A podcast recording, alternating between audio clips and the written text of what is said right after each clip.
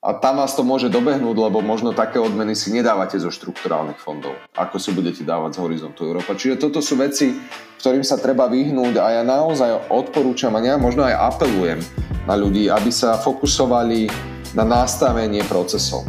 Keď máte dobre nastavené procesy, vždy sa môže stať nejaká chyba, ale určite budete na tom lepšie, ako keď budete tieto veci robiť na kolene. Ale ak nie sú nejak nastavené, tak to je iba otázka toho, že čo všetko tam nájde. Nie, že či niečo, ale čo všetko bude zlo.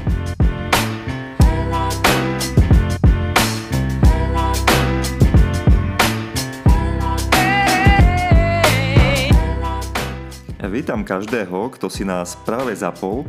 Urobili ste dobre, pretože sa budeme baviť o obľúbenej kategórii nákladov v projektoch, ktorými sú mzdy, personálne, personálne odmeny aj náklady, ale ako to už býva, každá minca má dve strany a táto kategória má zároveň veľa zádrhelov a otázok.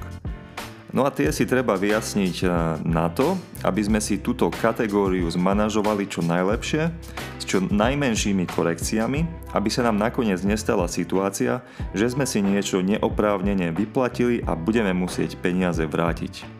Na vyjasnenie najčastejších problémov tu dnes máme Petra Beňa, ktorý je expertom na financie projektov podľa pravidel Horizont Európa aj národným kontaktným bodom pre finančné a právne otázky z Centra vedecko-technických informácií Slovenskej republiky. Vítajte, Peter. Ďakujem veľmi pekne a príjemný dobrý deň prajem poslucháčom aj ja. Budem sa tešiť na to, čo nové sa dnes dozvieme. Začneme zo široka tým, že čo v rámci projektov môžeme považovať za personálne náklady, personálne náklady a čo tam naopak nepatrí. Uh-huh. Toto je veľmi dobrá otázka, je pomerne veľmi, veľmi obšírna. Teda odpoveď na túto otázku je pomerne veľmi obšírna a v podstate asi by som začal tým, akým spôsobom sa Európska komisia priamo pozerá na personálne náklady už e, zo samotného rozpočtu, čiže či je to tá časť A, alebo potom aj v časti B projektového návrhu, keď máme uvedený rozpočet. Je tam v podstate jeden stĺpec, ktorý reflektuje tieto personálne náklady a to je hneď ten prvý stĺpec rozpočtový, je to stĺpec A. Uh-huh, a v rámci, v rámci teda uh, tohto stĺpca A máme také interné delenie. A to interné delenie v podstate pozostáva z kategórií A1, A2, A3, A4 a sú tam teda ešte myslím aj A5, ale to sa teda nás netýka, ale to, čo je zaujímavé z pohľadu pravidel programu Horizont Európa, tak rozhodne je kategória A1, A2, A3 a A4 a práve e, tá najdôležitejšia, tá, ktorá reflektuje tie skutočné personálne náklady osôb, ktoré implementujú projekty, tak to je kategória A1. To sú v podstate e, zamestnanci, alebo je to reprezentované zamestnancami, ktorí e, majú pracovnú zmluvu s inštitúciou a na základe teda tej pracovnej zmluvy vykonávajú činnosť, vykonávajú nejaké úlohy, ktoré im zadáva zamestnávateľ a jedna z tých úloh je implementácia projektovej úlohy alebo teda nejakého projektu. Takže toto je, toto je tá e, najdôležitejšia a najvýznamnejšia skupina personálnych nákladov, teda tá je reprezentovaná zamestnancami. No a potom máme samozrejme tú kategóriu A2 a v rámci kategórie A2 to už sú zamestnanci, ktorí sú zamestnaní na tzv. E, ekvivalentný kontrakt, čiže nie na kontrakt e, employment, na zamestnanecký kontrakt alebo na zamestnaneckú zmluvu, ale na nejaký ekvivalent. Alebo ešte do tejto kategórie spadajú aj tzv. E, seconded persons. Hej? Čiže uh, tieto dve kategórie, to sú v podstate vyslaní zamestnanci. Ono, e, eviduje sa to akoby pod jedným číslom, ale interne sa to ešte rozdeľuje akoby na A2 a A3. Čiže tá A2 sú pra, práve tieto fyzické osoby, ktoré majú priamy kontrakt, iný ako zamestnaneckú zmluvu, a ktorá si môžeme povedať, že ktorý to je o chvíľočku. Uh-huh. A mhm. potom tá druhá A3 kategória sú práve tieto seconded persons, tie, tie vyslané osoby. Takže pri tých eh, fyzických osobách, ktoré pracujú na priamy kontrakt iný ako zamestnanecká zmluva, tak tam podľa usmernení Európskej komisie napríklad spadajú dohody. Podľa nášho zákonníka práce. Dohoda o vykonaní práce a dohoda o pracovnej činnosti. A ešte tam napríklad spadajú aj teraz nechcem povedať, že byrokrati, sú to civil servants. Um, anglický preklad toho máme aký? A to ani neviem. To som ani neviem, či počul. Úradníci. Aha. Takže ešte do tejto kategórie spadajú úradníci, ktorí teda nemajú uh, nutne podpísanú pracovnú zmluvu, ale vykonávajú tú činnosť na základe poverenia. Uh-huh. Čiže toto je takáto kategória. A tie seconded persons, teda tá kategória A3, to sú vyslané osoby. To znamená, to si vieme tak predstaviť, že ak napríklad je univerzita, príjemca grantu teda je v konzorciu ako projektový partner a má nejakú zmluvu o spolupráci napríklad s nejakou firmou a táto firma by poverila svojho zamestnanca výkonom projektovej úlohy u partnera projektu, teda v rámci tej univerzity, teda ho vyšle na tú univerzitu, tak takýmto spôsobom potom aj takýto náklad je oprávnený za predpokladu, že bude proti platbe, čiže je to ako seconded person against payment. Uh-huh, no a mhm. potom tá posledná štvrtá kategória, tá je veľmi zaujímavá, pretože tá sa týka SME owners without salaries a natural persons without salaries. Teda v podstate vieme si za tým predstaviť nejakého majiteľa napríklad SROčky, ktorý si nevypláca mzdu alebo si za tým vieme predstaviť nejakého živnostníka, ktorý si nevypláca mzdu. Uh-huh. A za predpokladu teda, že tieto osoby si mzdu, ne, mzdu nevyplácajú, tak potom majú nárok na náhradu, akoby náhradu mzdy a o tom si samozrejme potom môžeme ešte povedať bližšie uh, neskôr. Hej, no to sú asi tie neštandardné situácie, že ak riadím nejaký projekt, tak treba nejakým iným spôsobom riešiť toho živnostníka alebo toho nejakého úzko špecifikovaného profesionála. A ako to v reáli vyzerá? Pretože asi ak máme mzdu pre zamestnanca, tak je to pomerne veľmi jednoduchá záležitosť. Asi štandardne ako vyplácame, máme k tomu evidenciu, čo je dodatok, tak asi len tie nejaké timesheety to budeme takisto preberať o chvíľu. Ale čo v prípade, že mám, chcem do projektu začleniť a vyplatiť toho živnostníka, dajme tomu. Uh-huh. Pri týchto živnostníkoch je to práve veľmi špecifické, pretože na jednej strane Európska komisia akoby umožňuje práve toto zamestnávanie in-house konzultantov, ktorí mimochodom tiež akoby spadali práve do tej kategórie um, A2, teda že sú zamestnaní na priamy kontrakt, iný ako je zamestnanecká zmluva. A sú tam samozrejme e, nejaké podmienky, ktoré je potrebné splniť, ale štandardne, s čím ja ako národná kontaktná osoba pre právne a finančné otázky, s čím mám trochu problém je, že predsa živnostník v očiach slovenskej legislatívy je podnikateľ, ktorého vlastne cieľom je dosahovať zisk, vykonávať tú činnosť vo vlastnom mene, na vlastnú zodpovednosť. To znamená, že zrejme nebude splňať tie dodatočné podmienky, ktoré sú kladené Európskou komisiou práve na tento typ kontraktu, ako napríklad, že takýto človek v rámci teda tej kategórie A2 na iný kontrakt by mal byť v priestoroch zamestnávateľa, mal by byť priamo podriadený príkazom nejakého nadriadeného, mal by byť odmeňovaný na rovnakej úrovni alebo približne rovnakej úrovni, ako sú iní zamestnanci.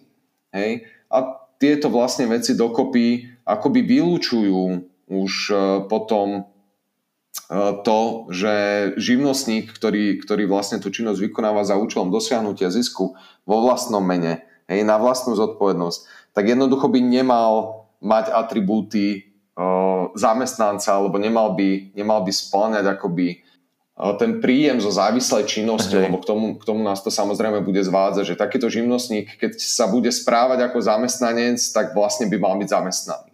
Takže toto je taký, taký vnútorný rozpor. Častokrát sa to práve stáva um, pri živnostníkoch v oblasti IT sektora, teda nejaký software development, kedy mm-hmm. táto skupina ľudí v podstate veľmi, veľmi často pracuje na živnosť Hej, ale uh, práve, práve ja si myslím, že táto skupina ľudí by asi ako živnostníci nemali byť vykazovaní v rámci projektov Horizontu Európa.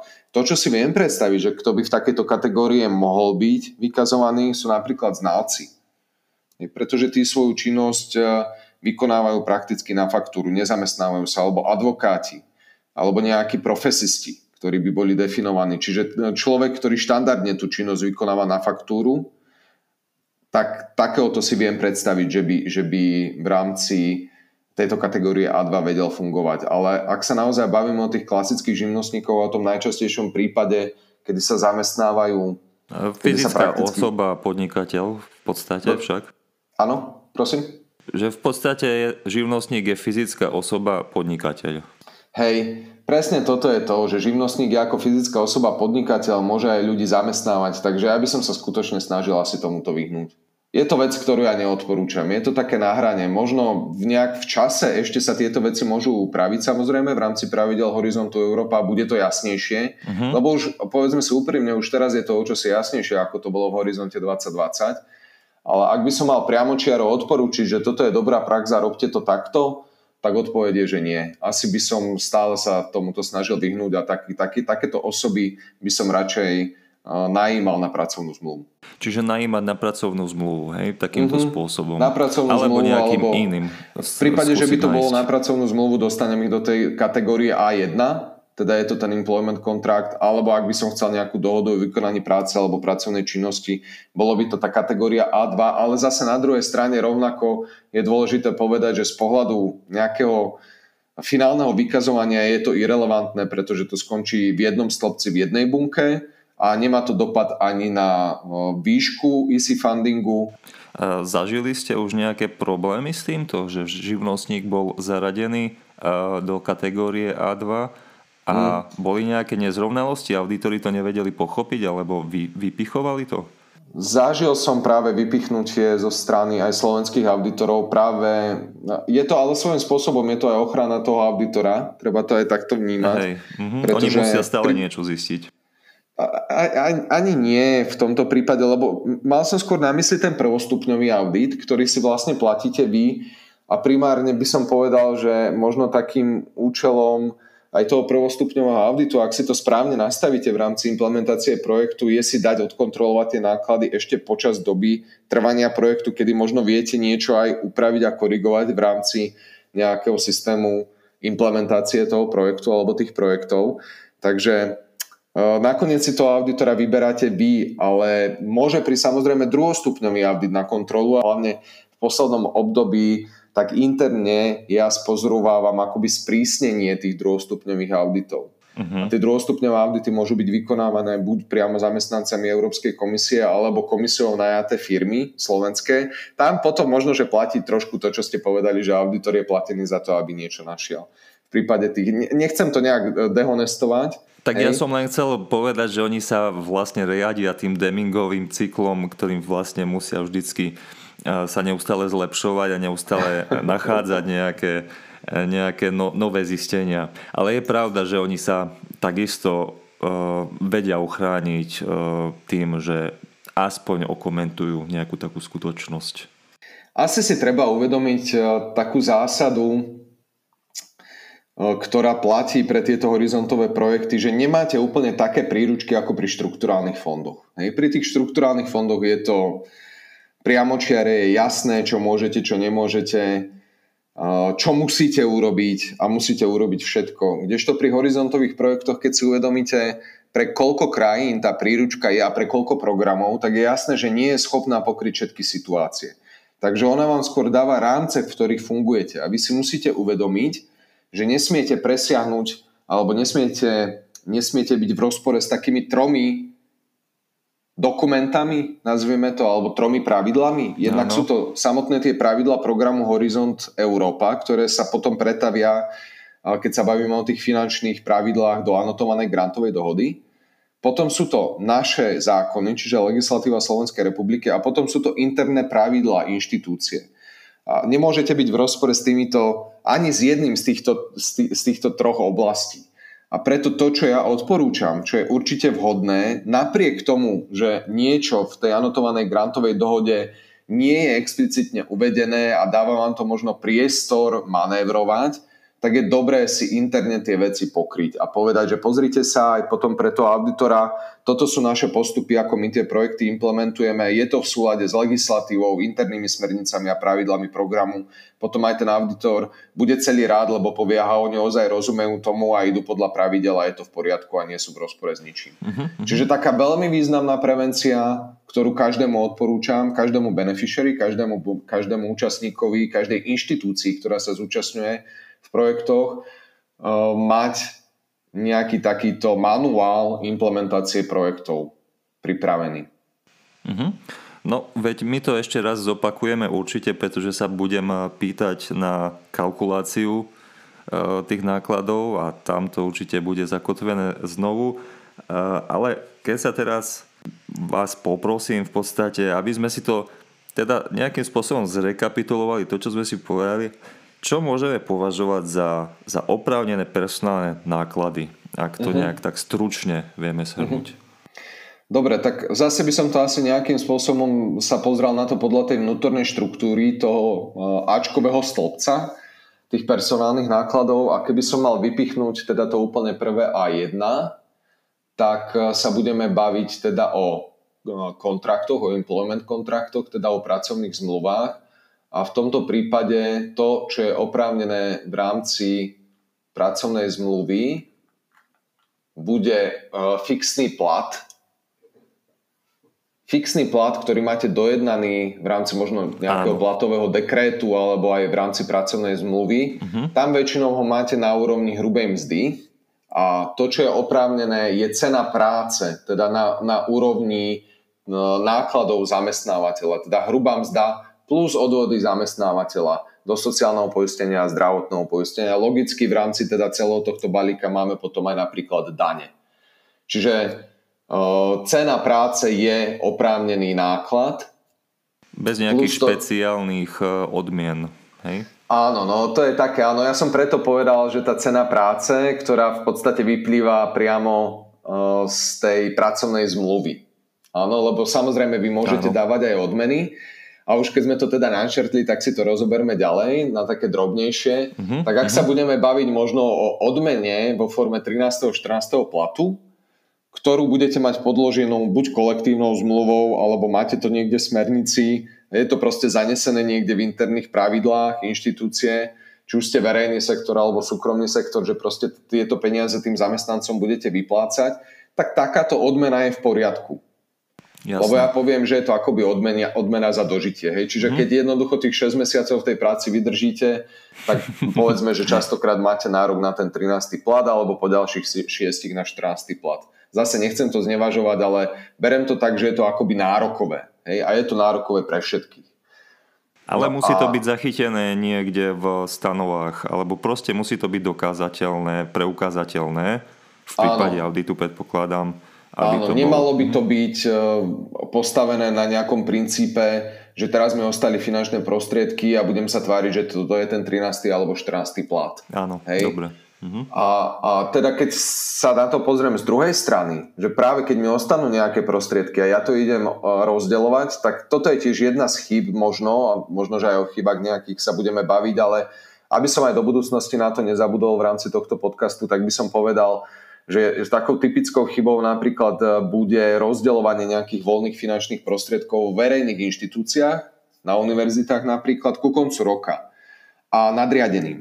To znamená, že nadriadený e, si sadne, dostane nejaké spracované podklady na základe od svojich podriadených, na základe ktorých im dáva on odmeny, ale neexistuje kľúč, ktorý by objektivizoval ten spôsob, ktorým on tú odmenu rozdeľuje.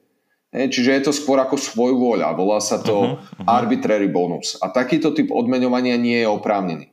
Čiže keď to zhrniem, tak všetky statutory bonusy sú oprávnené. Spovedali sme si ten 13. 14. plat, ale kľudne to napríklad môže byť aj príspevok do tretieho piliera. Štandardne všetci zamestnanci, ktorí splňajú nejakú podmienku, napríklad majú full-time zamestnanie, majú nárok na príspevok od zamestnávateľa do tretieho piliera. Tak toto je oprávnené. Hej? Tak to no, je väčšinou príjazd... už premietnuté aj priamo do výplatnej pásky a takto. Čiže to je asi ako v pohode.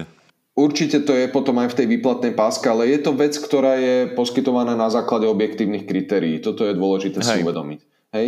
Kdežto práve tie odmeny, ktoré sú arbitrary, tak to je skôr tá svojúľa toho nadriadeného. Samozrejme, ja som mával také argumenty od veľa ľudí, že kto iný ako nadriadený má vedieť, ako robia jeho podriadenia. A to je ako úplne správna pripomienka, keď to teda ten nadriadený vie, tak ja hovorím, tak nech to napíše na papier, nech to z toho urobia interný postup a potom je to v poriadku. Lebo potom už z toho nemám svojvoľné rozhodnutie, ale už jednoducho poviem, že aké sú tie kritéria, ako ja rozdeľujem ten rozpočet, ktorý mám na odmeny. Toto je to, čo vlastne zaujíma potom auditorov a Európsku komisiu. Takže, takže toto je to, čo sa týka možno tej oprávnenosti samotného toho nákladu v rámci um, pracovnej zmluvy. Iné to samozrejme bude pri dohodách o vykonaní práce alebo pracovnej činnosti, lebo tam štandardne sa uvádza akoby tá hodinová sadzba. Tá hodinová sadzba je samozrejme v hrubom, áno, ako hrubá mzda je uvedená. To znamená, že zase keď ju navýšim o odvody zamestnávateľa, tak sa dostanem na tú cenu práce, ktorá je potom oprávnená. A k tomu samozrejme je výkaz, vždy teda nejaký odpočet aktivít, ktoré musia byť musia byť realizované. Hej, no ja myslím, že toto je celkom jasné. Čiže cena práce štandardná, ktorá je jasne deklarovateľná nejakými dokumentami. Hej, uh-huh. nič, nič extra navyše uh-huh. nie je oprávnené. Uh-huh. A vy ste tam spomínali aj tých majiteľov firiem a respektíve majiteľov firiem konateľov, možno to uh, dáte uh-huh. na správnu mieru, ktorí vlastne uh-huh. si nevyplácajú mzdu. A uh-huh, myslím, uh-huh. že to je dosť častý prípad, aj my sme mali niekoľkokrát taký prípad v našich projektoch, keď sme spolupracovali vlastne akoby s priemyselnými partnermi. Uh-huh. Tak ako je to uh-huh. toto riešené? Áno, áno.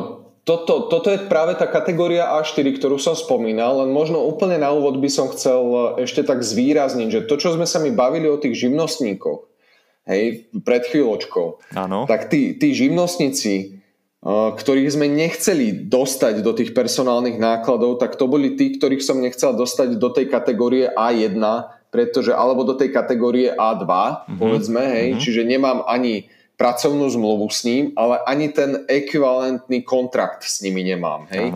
Nemám ho preto, pretože je to vzťah medzi firmami dvomi. Hej. Ten živnostník sa samozrejme správa ako firma, čiže toto je to, čo som mal na mysli. Netýka sa to ale situácie, keď živnostník je projektový partner. O tom je tá kategória A4. Uh-huh. Čiže tá kategória A4 hovorí o živnostníkovi, ktorý vstupuje do projektu v role beneficiary, príjemcu grantu, alebo majiteľa firmy, napríklad tej SROčky, majiteľa malého stredného podniku, SME owner, ktorý si nevypláca mzdu.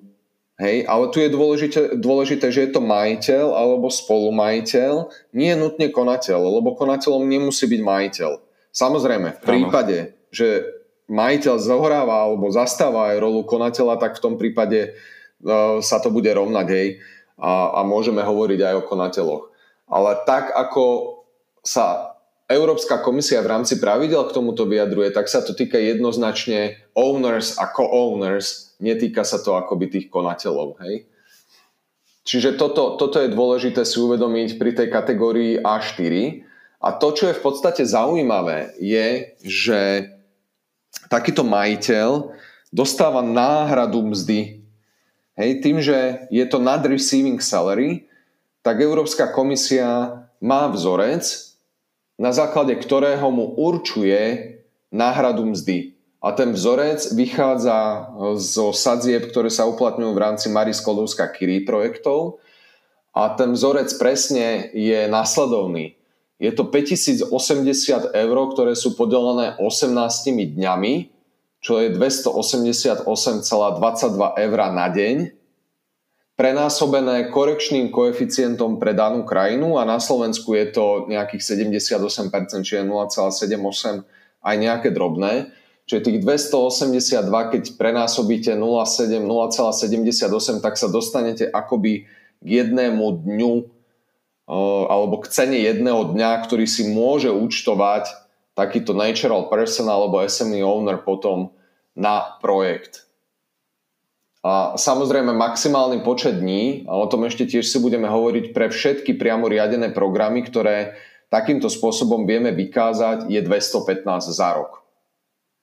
A platí to teda aj pre túto kategóriu SME Owner Without Salary. Super, tak to ste super detailne rozobrali a, a podali. Čiže ja predpokladám, ja sa k tomu aj budem vrácať k tomuto podcastu a budem si to prehrávať, e, to, čo rozprávate, pretože fakt takéto technikálie, no ak sa neopýtam priamo a nezavolám vám, alebo proste odborníkovi, ktorý sa tomu rozumie, tak e, je to zložité sa v tom vyznať, povedzme to Je takto. možné mi aj potom zavolať, telefónne číslo viem samozrejme poskytnúť. Hej, dobre, super. My sa napríklad na audite stretávame s nezrovnalosťami vo výpočtoch personálnych nákladov. Ide len o také malé odchýlky, ale trápime sa v podstate s tým, že sa s tými auditormi nevieme dostať na nejakú rovnakú uh, mentálnu vlnu a vy to teda, predpokladám, o chvíľu objasníte, aký je teda správny postup pri výpočte. Vy ste aj v minulom podcaste, myslím, spomínali ten korporátny prístup versus projektové odmeňovanie. Vieme, ako ste už spomenuli, že treba práve dodržiavať tie zákonné požiadavky, ale netreba obísť ani interné smernice. Čiže teda tá otázka je, že aký je teda správny postup pri výpočte eh, personálnych uh-huh. výdavkov, nákladov. Dobre, čiže táto otázka sa týka v podstate práve toho korporátneho prístupu a projektového odmeňovania. A áno, ja už som aj v tom prvom podcaste, ktorý sme nahrávali minulý rok, spomenul, že dochádza akoby k takej zmene a Európska komisia v rámci pravidel zavádza korporátny prístup k výkladu pravidiel programu Horizontu Európa a tým, že je korporátny, tak je na úrovni Európskej komisii, teda netýka sa iba Horizontu Európa, ale všetkých priamo riadených programov. To znamená, že keď sa pozrete do kalkulácie personálnych nákladov v rámci teda zverejnenej a anotovanej grantovej dohody, tak jednoznačne budete vidieť e, vzorec, ktorý sa teda uplatňuje pre výpočet personálnych nákladov v rámci korporátneho prístupu. A ten nám hovorí, že dni odpracované na projekte prenásobíme dennou sadzbou. Čiže prakticky pre ten správny výpočet potrebujem identifikovať tú dennú sadzbu a potrebujem identifikovať tie dní, ktoré na projekte pracujem. Pre jednoduchosť by som to teraz nehal na úroveň človeka, ktorý má full-time úvezok. Lebo keď už by sme potom išli na iné úväzky, tak eh, trošku sa to komplikuje, lebo musíme urobiť korekcie a vlastne vždy tie prepočty budeme musieť robiť na full-time equivalent, ale práve na tom príklade full-time equivalentu si to veľmi rýchlo a jednoducho vieme predstaviť Dobre. a veľmi rýchlo a jednoducho si to Hej. vieme povedať. To splní ten ilustratívny prvotný účel, ktorý potrebujeme. Uh-huh. Čiže práve tá denná sadzba, tá daily rate v podstate sa odvíja od skutočných personálnych nákladov za všetky odpracované mesiace v rámci reportovacieho obdobia, ktoré daná osoba má a ktoré sú oprávnené. Čiže predtým sme si hovorili, že je to teda tá cena práce, ktorá nám napríklad vyplýva priamo z platového dekretu alebo teda z, toho, z tej pracovnej zmluvy, na, ale na úrovni ceny práce, podelená maximálnymi deklarovateľnými dňami za dané obdobie. A teraz koľko to je za to dané reportovacie obdobie? Štandardne v rámci implementácie projektov Horizontu Európa to reportovacie obdobie je um, 18 mesiacov. Samozrejme sú výnimky, ako napríklad EIT projekty, tie sú štandardne jednoročné a trvajú z pravidla v rámci teda kalendárneho roka. Ale keby som zobral tých 18 mesiacov, tak e, v čitateľi teda bude mať všetky personálne náklady oprávnené na úrovni ceny práce za 18 mesiacov daného zamestnanca a v e, menovateľi bude mať 215 dní za jeden kalendárny rok plus 215 deleno 2 za tých. Mhm. 6 mesiacov uh-huh. hej, z toho druhého, druhého roka. Takže dokopy je to 215 plus 107,5 to, čo bude v menovateľi.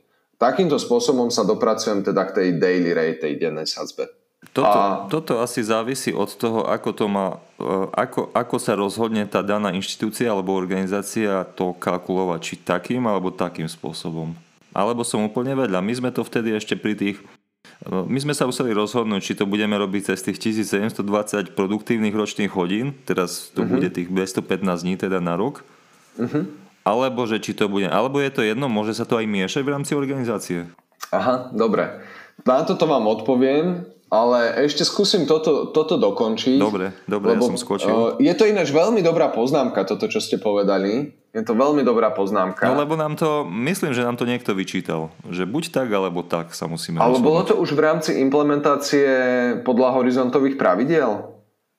To si nie som istý, to bolo asi dávnejšie, kedy to ešte, my totiž to riešime tie EIT projekty a, a to uh-huh. a respektíve oni sa vždycky riadili horizontovými pravidlami, čiže á, áno. Ale práve uh, EIT projekty pre rok 2021 už išli podľa horizontových pravidiel a práve tam táto metodika prepočtu na tie personálne náklady, oprávnené náklady musí byť urobená podľa uh, tých 215 dní lebo teda ten korporátny prístup, okrem toho, že sa týka všetkých priamo riadených programov, tak zavádzal aj tu ehm, tých 215 dní ročne, maximálne, ktoré môžete na projektoch odrobiť. Čiže už sa ustúpilo z tých hodinových sadzieb, ktoré boli v horizonte 2020, z tých hourly rate a prešlo sa na daily rate, na denné sadzby. A ten, tých, ten počet dní Maximálny počet dní, ktoré viete pri FTE, pri full-time ekvivalente odrobiť v rámci roka je 215. A e, druhá vec je teda samozrejme, že by som si mal robiť evidenciu tých odpracovaných dní na projekte a môžem si teda robiť tú evidenciu aj pri, e, pri tom mojom FT ekvivalente aj na pol deň. To znamená, že z celého úvesku z mojich 8 hodín napríklad odpracujem pol deň na projekte Čiže buď hore alebo dole na najbližší pol, uh, pol deň. Čiže keby mi vyšlo napríklad, že som pracoval na projekte 127,87 hodiny, hej, tak to bude 128. Uh-huh. Mhm. Ak by mi vyšlo 127,63, tak to bude nadol. Bude to 127,5. Hej, čiže takýmto spôsobom sa to zaokruhuje. A vlastne to, čo potom urobíme vo finále, je, že prenásobíme tieto dni už iba tými dennými sadzbami a dostanem personálne náklady. Mm-hmm. Čiže toto sú potom tie oprávnené personálne náklady, ktoré zanášam do finančného vykazovania samozrejme, do toho uh, financial statement v rámci reporting period. A samozrejme, k čomu môže dôjsť, je, že mi to nebude sedieť s účtovníctvom. Pretože ten počet dní v roku môže byť pre daného zamestnanca odrobený počet dní buď menší alebo väčší a potom sa mi môže stať vo finále to, že buď mi budú chýbať peniaze, v prípade, že ten počet dní odpracovaných bude menší ako 215 v rámci roka, alebo bude väčší a tým pádom viem akoby aj čiastočne na tom profitovať, pretože tam jednoducho rýchlejšie bude mať uhradenú povedzme celkovú tú mzdu. Čiže toto je faktor, ktorý si treba uvedomiť práve tou fixáciou toho počtu dní v roku na tých 215 mi nebude úplne sedieť e, reálne vykazovanie nákladov z účtovníctva s tým, čo budem zanášať do výkazov do Európskej komisie. Toto je vec, s ktorou sa treba ako zmieriť a je to rozdiel oproti tomu, čo bolo v horizonte 2020, kedy ste vedeli použiť individuálne produktívne hodiny pre výpočet a vždy vám to tým pádom sedelo no, v rámci uzavretého hej, no finančného no práve roku. na to som, na to som narážal. Čiže teraz už nie je na výber. Teraz už musíme Tu nie je na výber. Dobre. A úplne ako jednoznačne, keby som urobil, že 215 prenásobím 8, dostanem sa práve na tých 1720. Áno, áno, áno, hej, hej, to mi je jasné, a, jasné. A vlastne toto je aj to, čo vy ste spomínali a čo by som zase spätne sa chcel k tomu vrátiť, že dobre, bavíme sa o tom, že mám vykazovať e, odpracovaný čas v dňoch, hej, lebo je to možno jednoduchšie. Pre niekoho to môže byť jednoduchšie, pre niekoho nie. Samozrejme, napríklad štrukturálne fondy od vás požadujú evidovať odpracovaný čas hodinovo. No a potom vy si môžete samozrejme viesť evidenciu dennú alebo odpracované dní na horizontovom projekte a hodinovú na štruktúrálnych fondoch. Otázka je, že kedy sa zblázni z toho človek. To je... Takže asi, asi, keď je tá požiadavka e-shifov mať hodiny, tak bude logické, že vo finále si budete hodinovo evidovať aj odpracovaný čas na horizonte, lebo to bude jednoduchšie pre vás a, a potom máte vlastne nástroj na prepočtu tých odpracovaných hodín na horizontových projektoch na dni. Čiže keď mám evidované odpracované hodiny na projekte, tak ich teda viem podeliť 8 hodinami, to, sú, to je tá prvá možnosť fixná, alebo to viem podeliť časom, ktorý mi vyplýva akoby z, zo zmluvy pracovnej a napríklad na Slovensku je práve možnosť mať aj 37,5 hodinový pracovný týždeň, nielen 8 hodinový pracovný týždeň, čiže potom ten počet hodín na projekte viem podeliť 7,5 hodinami, lebo toľko je jeden pracovný deň. Alebo tretia možnosť je použiť tzv. štandardné produktívne hodiny, čo by sme si mohli definovať ako nejaký priemer na, alebo priemerný, odpra, priemerný počet hodín odpracovaný za jeden deň v rámci danej inštitúcie na určitú skupinu zamestnancov. Čiže to už nemusí byť 7,5, môže to byť napríklad 7,1 alebo nejaké iné číslo, nejaká iná hodnota. Hej? Uh-huh. A teda takýmto spôsobom sa dostanem k tým e, dňom odpracovaným na projekte. A ešte taká rýchla a aktuálna otázka, odkedy si treba viesť tú evidenciu uh, v, už v hodinách? Je to od začiatku roka také, že musím, alebo som Je to, to musel... od začiatku projektu. Čiže už teraz v tejto dobe od začiatku projektu, hej? Čiže vždy, ja by som dať? povedal, že tú evidenciu odpracovaného času na projekte, či je to v dňoch alebo v hodinách, je potrebné si viesť ideálne hneď od prvého dňa, ako začnete projekt implementovať pretože o 3 mesiace alebo 4 mesiace si určite nebudete pamätať, koľko hodín ste na tom projekte odrobili. Uh-huh, uh-huh. A tam sa potom akoby stráca, alebo môže sa spochybňovať samozrejme tá relevantnosť toho zaznamenávania odpracovaného času na projekte. Dobre. Čiže spochybníte, že či vôbec to, čo zaznamenávate, je pravdivé. My sme tu už vlastne prešli tieto veci. Ja sa tu aj Mm, ale ja sa opýtam ešte, teda, ak mi teda 1. januára začína nejaký projekt, aby sme to zaobalili, tak na čo všetko treba myslieť, ako si viesť evidenciu odpracovaného času, aby sme jednoducho potom spätne nemuseli práve robiť po pamäti, ako, ako narážate. Uh-huh. Samozrejme, hej, celé sa to tu točí už dlhší čas o tom, že nebavíme sa o hodinách, ale o dňoch. Uh-huh. No, inak je to veľmi jednoduché. V prípade dňoch máte template, ktorý je priamo prelinkovaný na tú anotovanú grantovú dohodu, alebo teda priamo vyplýva z tej anotovanej grantovej dohody vzor takéhoto výkazu denného, ktorý si viete stiahnuť a viete tam proste ten počet dní v danom mesiaci zaniesť. Hej, my to máme aj niekde na Grant.ap, čiže ja tu dám len link ku tomuto nášmu mhm. podcastu. Mm-hmm aby si to vedeli to... pozrieť. Je to celkom jednoduché a je to naozaj, ak ľudia robia s eurofondami, tak toto im príde super, akože neuveriteľné. Uh-huh. Určite toto ale berme ako tie minimálne požiadavky. S tým, čo mi nie je ešte momentálne stále jasné z pohľadu vykazovania, lebo bolo to v horizonte 2020, neviem, či sa toto preniesie aj do horizontu Európa, tak kedysi v H2020 bolo potrebné vykazovať počet človekov mesiacov odpracovaných na projekte na príslušný work package. Ak by toto bola požiadavka aj pre Horizont Európa, tak ten formulár, ten template nebude dostatočný.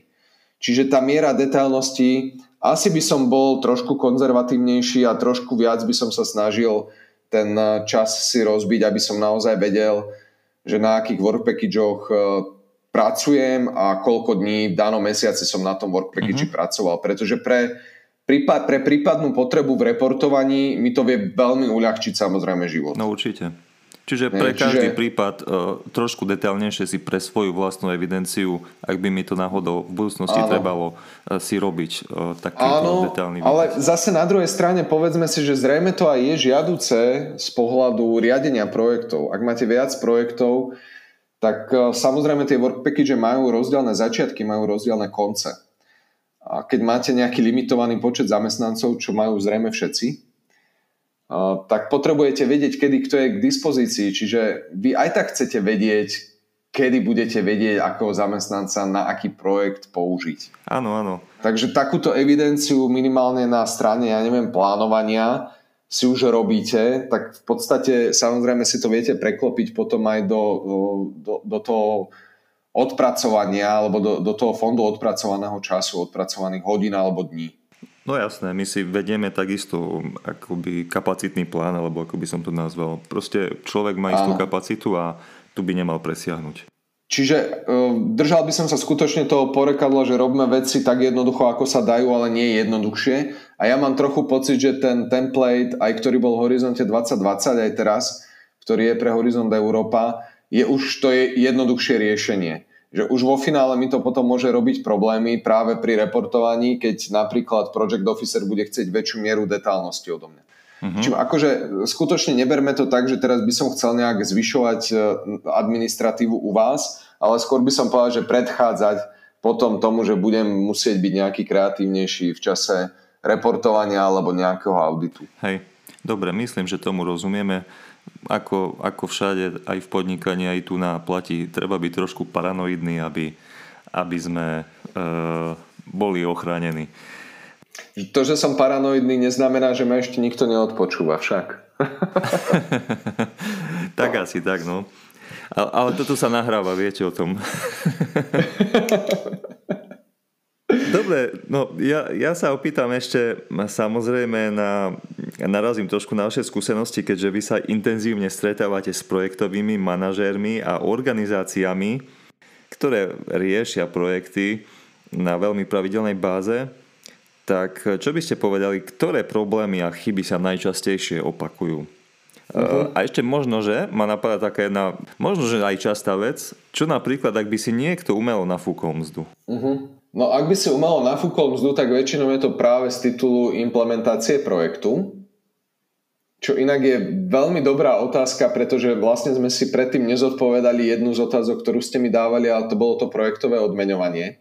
Aha. Takže, takže v podstate tak môžeme vám, teraz vám, odpovedať. No. Vám viem ako by na obidve odpovedať, lebo stáva sa to pomerne, alebo stávala sa to pomerne často a tak typicky sa dialo to, že však koordinátor mi tam dal 5000 eur a schválili mi ten projekt, tak prečo by som si to nemohol vyčerpať? Hej? No nemohli by ste si to vyčerpať preto, a obzvlášť teda keď sa bavím o horizonte 2020 spätne, pretože vám to neumožňovali pravidlá, ktoré boli veľmi striktné a, a, a na druhej strane niekedy v roku 2017 bol práve zavedené tento koncept projektového odmeňovania. Možno trošku histórie dvomi vetami do toho vnesiem, aby to bolo jasnejšie, že prečo sa to vôbec udialo. Tam boli rumunskí výskumníci, ktorí dostávali na národných projektoch z legislatíve vyššie sadzby ako sú implementácie medzinárodných projektov H2020. Čo sa samozrejme logicky nepáčilo v tomto prípade rumunským europoslancom, a do konfrontácie s Európskou komisiou a povedali, že nie je predsa mysliteľné, že sú diskriminovaní európskym projektom a že idú na tie nižšie sadzby, na tie základné, keď ich legislatíva im umožňuje dávať vyššie platy. Mm-hmm. A vlastne vtedy Európska komisia povedala, tak jasné, e, musíme to zmeniť a zmenili to tak, že povedali, tak ak máte buď legislatívu, alebo kolektívnu zmluvu, alebo vnútorné predpisy, ktoré vám umožnia dávať na národný projekt vyššie odmeňovanie, teda vaša hodinová sadzba, to sa bavíme o horizonte 2020, by bola vyššia z dôvodu, že ste na národnom projekte, tak potom by som veľmi jednoducho mohol povedať, že túto sadzbu viete preniesť aj na projekty Horizontu 2020. A tento koncept ostal aj pre Horizont Európa, pre program, kedy ale už sa teda nebavíme o hodinových sadzbách, ale o denných sadzbách. Takže by to znelo asi tak, že ak z titulu účasti v národnom projekte sa vám zvyšuje denná sadzba, tak viete si zvýšiť aj dennú sadzbu v horizonte Európa, ale ideálne je to mať minimálne podchytené v rámci interných pravidiel. Legislatívne to my nebudeme mať, kolektívne zmluvy toto nepokrývajú. Čiže je to skôr na inštitúciách, aby si to potom nejakým spôsobom podchytili. Čiže toto je ideálne. A ešte navyše, čo Európska komisia urobila ústupok vlastne pre EU13 a veľmi silne za to EU13 toho času bojovala, bolo, že dokonca aj keď som v predchádzajúcej časti hovoril, že arbitrary bonuses pri korporátnom prístupe sú neoprávnené, tak pre projektové odmeňovanie je tzv. fallback option, kedy tie arbitrary bonuses sú oprávnené. Čiže viete tam dať aj tie um, svojvoľné odmeny nadriadeného, keď vám dá napríklad za APVV projekt alebo nejaký iný projekt. Uh-huh. Len tu si je dôležité povedať, že uh, vy vlastne porovnávate akoby sazbu z národného projektu s tým horizontovým projektom a ten národný by mal mať štatút porovnateľného projektu s horizontom. To znamená, že zrejme to nebude každý národný projekt, vy si vyberete, ktorý je najbližšie a to odmeňovanie v tom národnom, ktorý je najbližšie horizontovému, tak ako by ste vedeli v tomto prípade preniesť. Je to jasné? No to mi príde sa to skôr pochopiť? také ťažko, respektíve každý si to môže vy, vyložiť po svojom, akoby. Uh-huh. Ako si určím, ak nie je jasný manuál, že ktorý je teda najbližšie k tomu horizontovému projektu uh-huh. a takéto veci. Áno, toto je veľmi zaujímavé, ale Európska komisia neháva akoby tú kreativitu potom na tých inštitúciách. Tak Čiže... to je v pohode, ako Slováci sú veľmi kreatívni, takže určite to nejako vymyslia. a nech si pod tým každý predstaví, čo chce. Len e, ja by som povedal, že aký, akú to má reálnu uh, implikáciu, aký to má reálny dopad. Mm-hmm. Hej? Vy keď poviete, že dávate takéto odmenovanie v národnom projekte, tak uh, potom ho naozaj, keď ten projekt implementujete, aj musíte vyplatiť. Aj za predpokladu, že napríklad ten poskytovateľ grantu vám na to nedá prostriedky. Čiže tá odmena nemusí byť oprávnená pre ten projekt národný u toho poskytovateľa, ale vy sa zavezujete, že jednoducho budete dávať viac peňazí. Je tam to projektové odmeňovanie. Hej? Mm-hmm. Čiže toto je, toto je možno také, že čo si treba uvedomiť, čo je také riziko a to je to, tá identifikácia toho národného referenčného projektu. Ak by ste išli na ten fallback option, má to zase potom tak viac nástražných mín. Hej. Môže to vyzerať povedzme lákavo na úvod, ale vo finále to nemusí byť úplne až také, také zaujímavé. Rozumiem. Takže, ale možno... toto je ináč, akože vážne, keby sme toto chceli detálne preberať, tak sa bavíme, bavíme o, o ďalšej hodine možno. Hej, hej, hej. Tak určite, určite. Uh, možno, že skúsiť sa s niekým alebo na niekoho nakontaktovať, kto už podobný prístup e, implementoval. Mm-hmm. To je Ak rozumný, je určite, teda... určite je to rozumný prístup. Hej, čiže asi len takto nejak networkovaním. Mm-hmm. A, a tie najčastejšie problémy, chyby, keby ste niečo vypichli, nejaké zaujímavosti? Áno, čiže vy ste práve identifikovali, a to bola tá jedna, to navyšovanie tých miest umelé, mm, no, ktoré napríklad by ani nebolo... Prosím? Tak som sa trafil nakoniec. Určite, určite. Obzvlášť keby nebolo podložené napríklad tým národným projektom vôbec. Hej? Uh-huh. To znamená, že tam nemám žiadnu referenciu a vyslovene by to bolo účelové z medzinárodných projektov, alebo nedaj Boh ešte, že by to bolo účelové iba z horizontových EU projektoch, No, takže toto je, to je úplne typicky najväčšia chyba. Potom častokrát sa môže stať aj akoby podcenenie alebo podhodnotenie prácnosti projektových úloh. To znamená, že ten počet človekomesiacov na implementáciu projektových úloh, keď je nízky, tak e, vás môže dobehnúť potom v implementácii, kedy nebudete mať e, dostatok napríklad finančných prostriedkov na realizáciu. Mhm. Jednoducho zistíte, že budete musieť robiť na projekte a zadarmo. Hej, hej? Hej, hej, hej. Čiže toto je tiež niečo, čo určite nechcete. Alebo potom práve uh, tie arbitrary bonuses, aj iné typy arbitrary bonuses, tých svojvoľných odmien, keď sa započítavajú. No, typicky sa môže stať, že vidím, že mi tam ostali peniaze v rámci personálnych nákladov, tak rýchlo to rozhodím na odmeny. Hej? Toto je dosť častá chyba, ktorá sa vyskytuje. No lenže keď to takto rozhodíte na odmeny, tak vlastne robíte presne to projektové odmeňovanie. A keď robíte projektové odmeňovanie, tak sa budú pýtať auditory na tú národnú referenčnú sadzbu, alebo na ten fallback option, to znamená, že povedia, tak mi ukážte tú kalkuláciu, ktorú máte, dobre aj z arbitrary bonuses, môže byť v poriadku, ale ukážte mi ju, kde ju máte. Hej.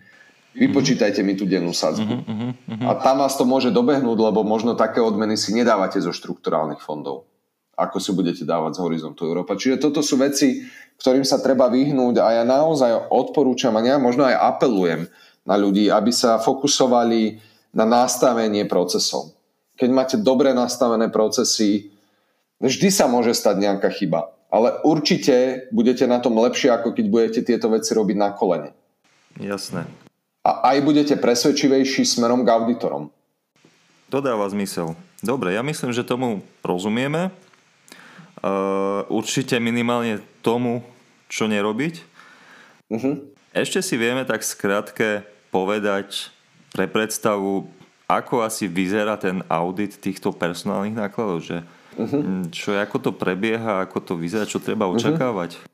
Keby som zobral taký druhostupňový audit pre človeka, ktorý je na pracovnú zmluvu, tak auditora bude zaujímať práve tá pracovná zmluva, bude ho zaujímať eh, odpracovaný čas na projekte, hej? Uh-huh. to, že bude napríklad podpísaný jeho nadriadeným alebo projektovým vedúcim, Ten bude ho zaujímať teda? dochádzka, že naozaj bol v práci alebo bol na home office, mal povolenie vykonávať home office, že nebol na pracovnej ceste z iného projektu alebo nevykonával iné aktivity, double funding. Áno, hej, áno. Čiže toto si bude overovať. No toto je v každom prípade veľmi nebezpečné, to, ten, to duplicitné financovanie. Určite sa tomu treba vyhnúť. Práve asi potom ten systém nejak monitorovania viacerých projektov je dôležité mať v inštitúcii zavedený aby k takémuto niečomu mhm. nedošlo. Hej, a možno že, možno, že ešte z mojej strany nezameniť si to s tým tak, takzvaným komplementárnym nejakým financovaním alebo kofinancovaním, lebo to niekedy možno, že človek uh, uh-huh. podobne chápe. Hej, to máte pravdu a môže to byť možno do budúcnosti problém pri tých synergických výzvach, kedy časť nákladov bude financovaná z jedného programu uh-huh, v rámci uh-huh. jedného projektu hej, hej, hej, a v no. rámci toho istého projektu iná časť nákladov bude z iného programu. A, a áno, toto, o tomto nehovoríme. Toto nie je, nie je double funding. Hej. Double funding je, že ten istý náklad, že tú istú mzdu by som si akoby preplatil z dvoch rozdielných zdrojov. Uh-huh. Ale tú istú sumu. Hej. Nie, že ju rozdelím na dve časti a jednu časť z jedného zdroja a druhú časť z druhého zdroja. Dobre? Jasné. Alebo minimálne aspoň si to viem odsledovať na tých úlohách alebo tých taskoch nejakých, alebo že v podstate jednu úlohu nemôžem z dvoch zdrojov financovať. Áno. A tak to je Áno, najbezpečnejšie určite. možno. Určite, akože nejak sa neoplatí klamať, lebo viem, že auditori napríklad si pozerajú aj uh, nejaké konferencie a tak ďalej, čiže oni, oni vedia, keď robíte v nejakom uh, field of expertise, že, že ste taký a taký výskumník v tom a v tom, tak si pozrú, že aké sú konferencie, kde ste mohli byť, či ste tam boli a či v tom čase ste si napríklad nevykazovali prácu na projekte. Čiže toto by som tiež určite neskúšal. Ale až tak to robia, hej? Mm, dobre Dá vedieť. sa to samozrejme. On, a to je tiež jedna z, z vecí, ktoré si kontrolujú. Ďalšia vec je, že robia interview s ľuďmi. To znamená, že uh, je dobre nezabudnúť alebo nabrifovať tých, ktorí sú na projekte, aby vedeli, že čo robia na projekte ešte k tomu priebehu toho auditu, ešte by som dodal, že to, na čo sa pozerajú, je, že bola napríklad mzda vyplatená na účet. Hej, že boli zaplatené odvody, sociálne, zdravotné a tak ďalej. Hej. Spomínal som, a ak nie, tak uh, spomeniem teraz tie interview hej, so zamestnancami. Teda tí, ktorí sú na projekte vykazaní, tak tých si zavolajú nejakú vzorku tých ľudí, samozrejme nie všetkých a budú sa ich pýtať, čo na tom projekte robili. To neznamená, že v tom konkrétnom dni, v danom mesiaci ale asi by bolo dobré, aby ten človek vedel potom, že o čom ten projekt je a čo sa tam riešilo, čo implementoval. Teda aby sa nespochybnila zase tá evidencia ľudí. Uh-huh. Aký by bol dopad? Zase to je tiež možno zaujímavé. Ak by napríklad prišli k nejakému pochybeniu, ktoré by nedaj Boh malo, mohlo mať, alebo by bolo klasifikované ako systematické pochybenie, tak vám môžu preniesť túto chybovosť na všetky implementované granty. To znamená, že ak by auditor identifikoval, že niečo ste zle robili a je, vyčísli to na 10% z celkových personálnych nákladov, tak vám potom povie, že zo všetkých projektov vám 10% stiahnu personálnych nákladov. Uh-huh, rozumiem. Čiže znova opätovne sa vraciame k tomu, že prevencia je lepšia ako, ako potom spätne niečo robiť. Čiže mať ten systém nastavený vopred správne je správne. No, v každom prípade to platí, určite. Eh, len eh, človek si to uvedomí väčšinou už potom po nejakej chybe alebo tak. Určite áno. Určite áno, ale ten audit viete vnímať aj ako príležitosť. A hlavne potom, keď viete, že tie veci eh, už máte dobre nastavené, tak vlastne to je iba bonus, že ešte, ešte ich budete mať lepšie. Ale ak nie sú nejak nastavené, tak to je iba otázka toho, že čo všetko tam nájde. Nie, že či niečo, ale čo všetko bude zle. Dobre, a ešte krátko, veľmi stručne, čo to ten dvoj, druhostupňový e, audit vlastne znamená? To je nejaký, nejaká prísnejšia forma, nejaká nárazová, že nemusím o tom vedieť, že takýto audit príde, alebo Aha. čo to je? Vždy vám príde e, oznámenie o druhostupňovom audite, ale ten druhostupňový audit vykonáva buď priamo e, auditori Európskej komisie alebo Európskou komisiou najatí auditori. Ďakujem. A nakoniec tu máme ešte otázku z Facebooku. Petra zaujímalo toto. Budem to čítať. Zdravím, v projekte norských fondov máme v rozpočte uvedeného experta, jednotka nákladov je mesiac, cena jednotky je niekoľko eur za mesiac, e, celkovo 12 mesiacov. Je potrebné vykazovať hodiny, dni alebo stačí vykázať náklady za mesiac? Akým spôsobom sa v tomto prípade rieši expert zmluvne? E, existuje zamestnanecký vzťah iný ako dohoda o vykonaní práce alebo príkazná zmluva? Podotýkam, že expert je zamestnancom na plný úvezok v inej spoločnosti. Ďaká. Uh-huh. Uh, tu by som bol... Tu je asi, asi problém, že ide o norské fondy a nie o, o, priamo o horizont. Áno. Presne ste to teraz identifikovali, že tie norské fondy, oni aj v podstate akoby vychádzali z pravidiel um, horizontu Európa alebo aj horizontu 2020 teraz, pretože tie, ktoré dobiehajú, tak tie idú podľa pravidel horizontu 2020 čiastočne. A oni sú svojím spôsobom potom ešte prispôsobené na podmienky Slovenskej republiky. Čiže je to, pre mňa je to taký mix pravidel uh-huh. horizontu a štrukturálnych fondov. A navyše ešte aj, aj tie norské fondy implementujú rozdielne inštitúcie, či je to MIRI, či je to výskumná agentúra. A viem, že existuje nejaká príručka, ale keď som to prednedávnom riešil eh, v rámci môjho záujmu z Míry, že akým spôsobom to vo výskumnej agentúre funguje, tak ma napríklad odporúčili, že nech sa bližšie potom informujem u nich. Takže aj ten, ten záver, alebo to moje odporúčanie je, že veľmi záleží od toho, kto tie norské fondy alebo teda tie granty bude uh, implementovať, kto vám tie finančné prostriedky bude poskytovať v rámci Slovenskej republiky a jeho by som sa presne pýtal na tie postupy. Určite by som teraz si netrúfal povedať, pretože neexistuje jednotný výklad tých pravidel, tak ako to vnímam ja z informácií, ktoré mám. Uh-huh. Tak sme neporadili priamo, ale teda aspoň sme odporúčili správny spôsob, eh, akým sa uh-huh. dopracuje Peter k eh, správnej odpovedi. Uh-huh. Dobre, Peter, ďakujem, že ste nám pomohli do rozhovoru zachytiť takéto, ja by som to nazval dôležité technikálie, akými sú finančné pravidlá. Poviem pravdu, ja sa ešte z času na čas, e, však som to už aj spomínal, vrátim aj k nášmu prvému rozhovoru, e, kde ste hovorili o rôznych e, zaujímavostiach, vyslovene ma zaujímal ten počet tých dní. Čiže keď mám nejakú pochybnosť, tak si to pustím, pustím si podcast a nájdem si to a zrekapitulujem si, čo tam odznelo. Uh-huh. Preto to vnímam ako veľmi užitočnú vec a odporúčam to aj všetkým, ktorí nás počúvajú my asi môžeme prezradiť, že chystáme aj ďalší rozhovor spolu, e, ďalší diel, kde si povieme niečo o tom, ako správne zazmluvňovať a vyplácať tretie strany v projektoch, takže sa určite môžete tešiť. E, Peter, ja vám ďakujem za tento čas. Viem, že máte toho teraz e, extrémne veľa, tak ďakujem, že ste si teda našli tú medzeru a nech sa vám darí a všetko dobré. Ďakujem veľmi pekne, ďakujem ešte raz za pozvanie. Možno úplne tak na záver by som povedal, a snažíme sa dávať tieto informácie, zverejňovať aj na našej stránke, takže horizont pomočka europa.sk to je oficiálna stránka kancelárie Horizontu, takže nech sa páči e, referencia na túto stránku um, a ďakujem ešte raz teda. Dobre, my to tam dáme do popisu podcastu takisto. Uh-huh.